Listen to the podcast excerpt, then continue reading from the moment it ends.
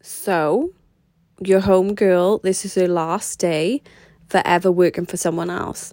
So I recorded this podcast um originally like I generally just recorded it and I and I wasn't too happy with it even though you could tell how fucking happy I was and how I was reacting and everything but I want to share how I did it um and you know all those steps because I know there may be people out there right now that want to get out of working for their job and all this stuff. So I'm going to try and share how I did it.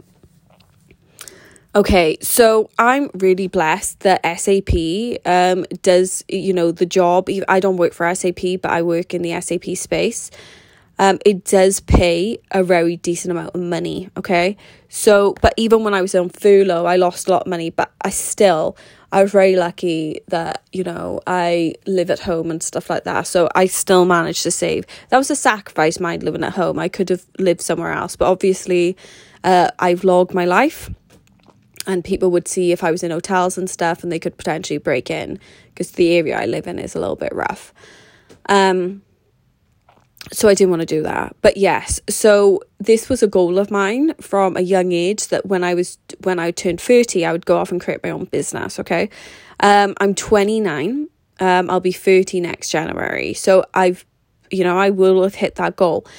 Um so I decided that my year off would be in Asia. Why did I pick Asia? Because Asia is a lot cheaper to live as well, right? So if you was going to go to the States or something else like that, you'd have to save up a lot more money. But my year off, I genuinely want a year off. I don't want to have to work or worry about money. Um, and so I'll be creating a budget and everything like that. So Asia, when I mean Asia, I mean like, you know, Bali is really nice, it's very affordable. Vietnam, the Philippines, uh, Thailand, Singapore is expensive, so that's more around the US US price of living. Um, that's why people go there, but they only go there for a couple of days. So that's why I picked that area. Um, and then I knew when I had my year off, I could really double down then on trading throughout the day. Um, how so? What I'm walking away from SAP, but I have trading skills. So I did uh, free trading courses, two of them before COVID, one during COVID. So I know how to do daily uh, trading, I know how to forecast the markets, and I know how to trade throughout the day. I did these courses with Success Resources with Sandy Jadeja. Uh, Jadeja uh, is Sandy anyway, and he worked at CNBC for I think over 10 years, maybe 20 but he he like forecasts the market um successfully on live air i think a, good few times. Trust me i trust him anyway. So go check him out. Um success resources.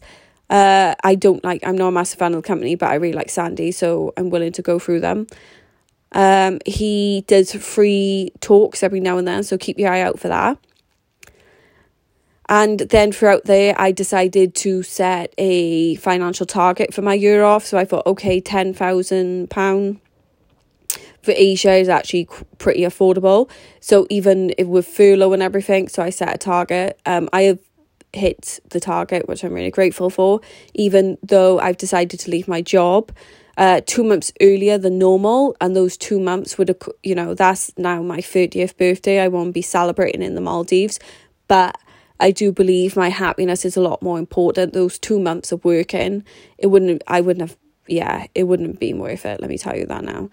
Uh, for the Maldives. Um, so I pretty much just worked on saving uh, a certain amount of target. I did a budget of like food. Um, I looked at all the direct debits that was going out my bank, um, leisure money, you know, and I just practice the budget because it was the first time ever really I've had a budget. I know it sounds stupid, but some people just aren't that good with money. I certainly wasn't. Um, and I was very lucky that during COVID I didn't overspend to entertain myself as such. And obviously everything being shut down really helped me. So I used the sack and suffering of not being able to travel to really help me also now um, i'll talk tomorrow about you know what i'm doing for uh, my first day of freedom but the cost elements of it because you could spend a hundred pound year but you could actually rent somewhere for like that price um you know abroad. So be mindful of like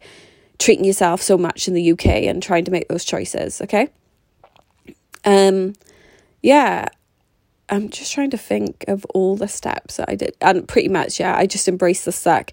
Every single month I saved, even when I saw the money go down drastically, because obviously I did still invest in myself. I spent six grand um, in my mindset for life coaching, and I feel like that was the key unlocking element uh, to actually making this dream a reality.